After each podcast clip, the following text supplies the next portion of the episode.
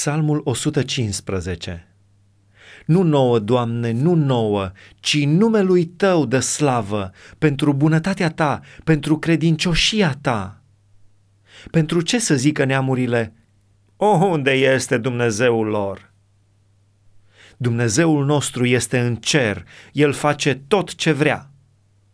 Idolilor sunt argint și aur, făcuți de mâini omenești.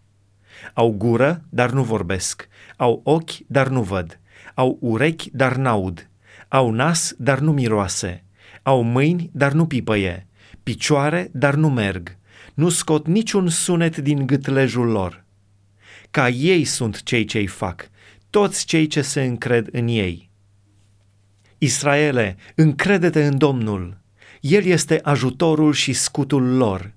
Casa lui Aron, încrede-te în Domnul, El este ajutorul și scutul lor.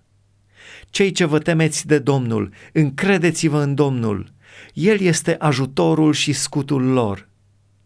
Domnul și aduce aminte de noi, El va binecuvânta, va binecuvânta casa lui Israel, va binecuvânta casa lui Aaron, va binecuvânta pe cei ce se tem de Domnul, pe cei mici și pe cei mari.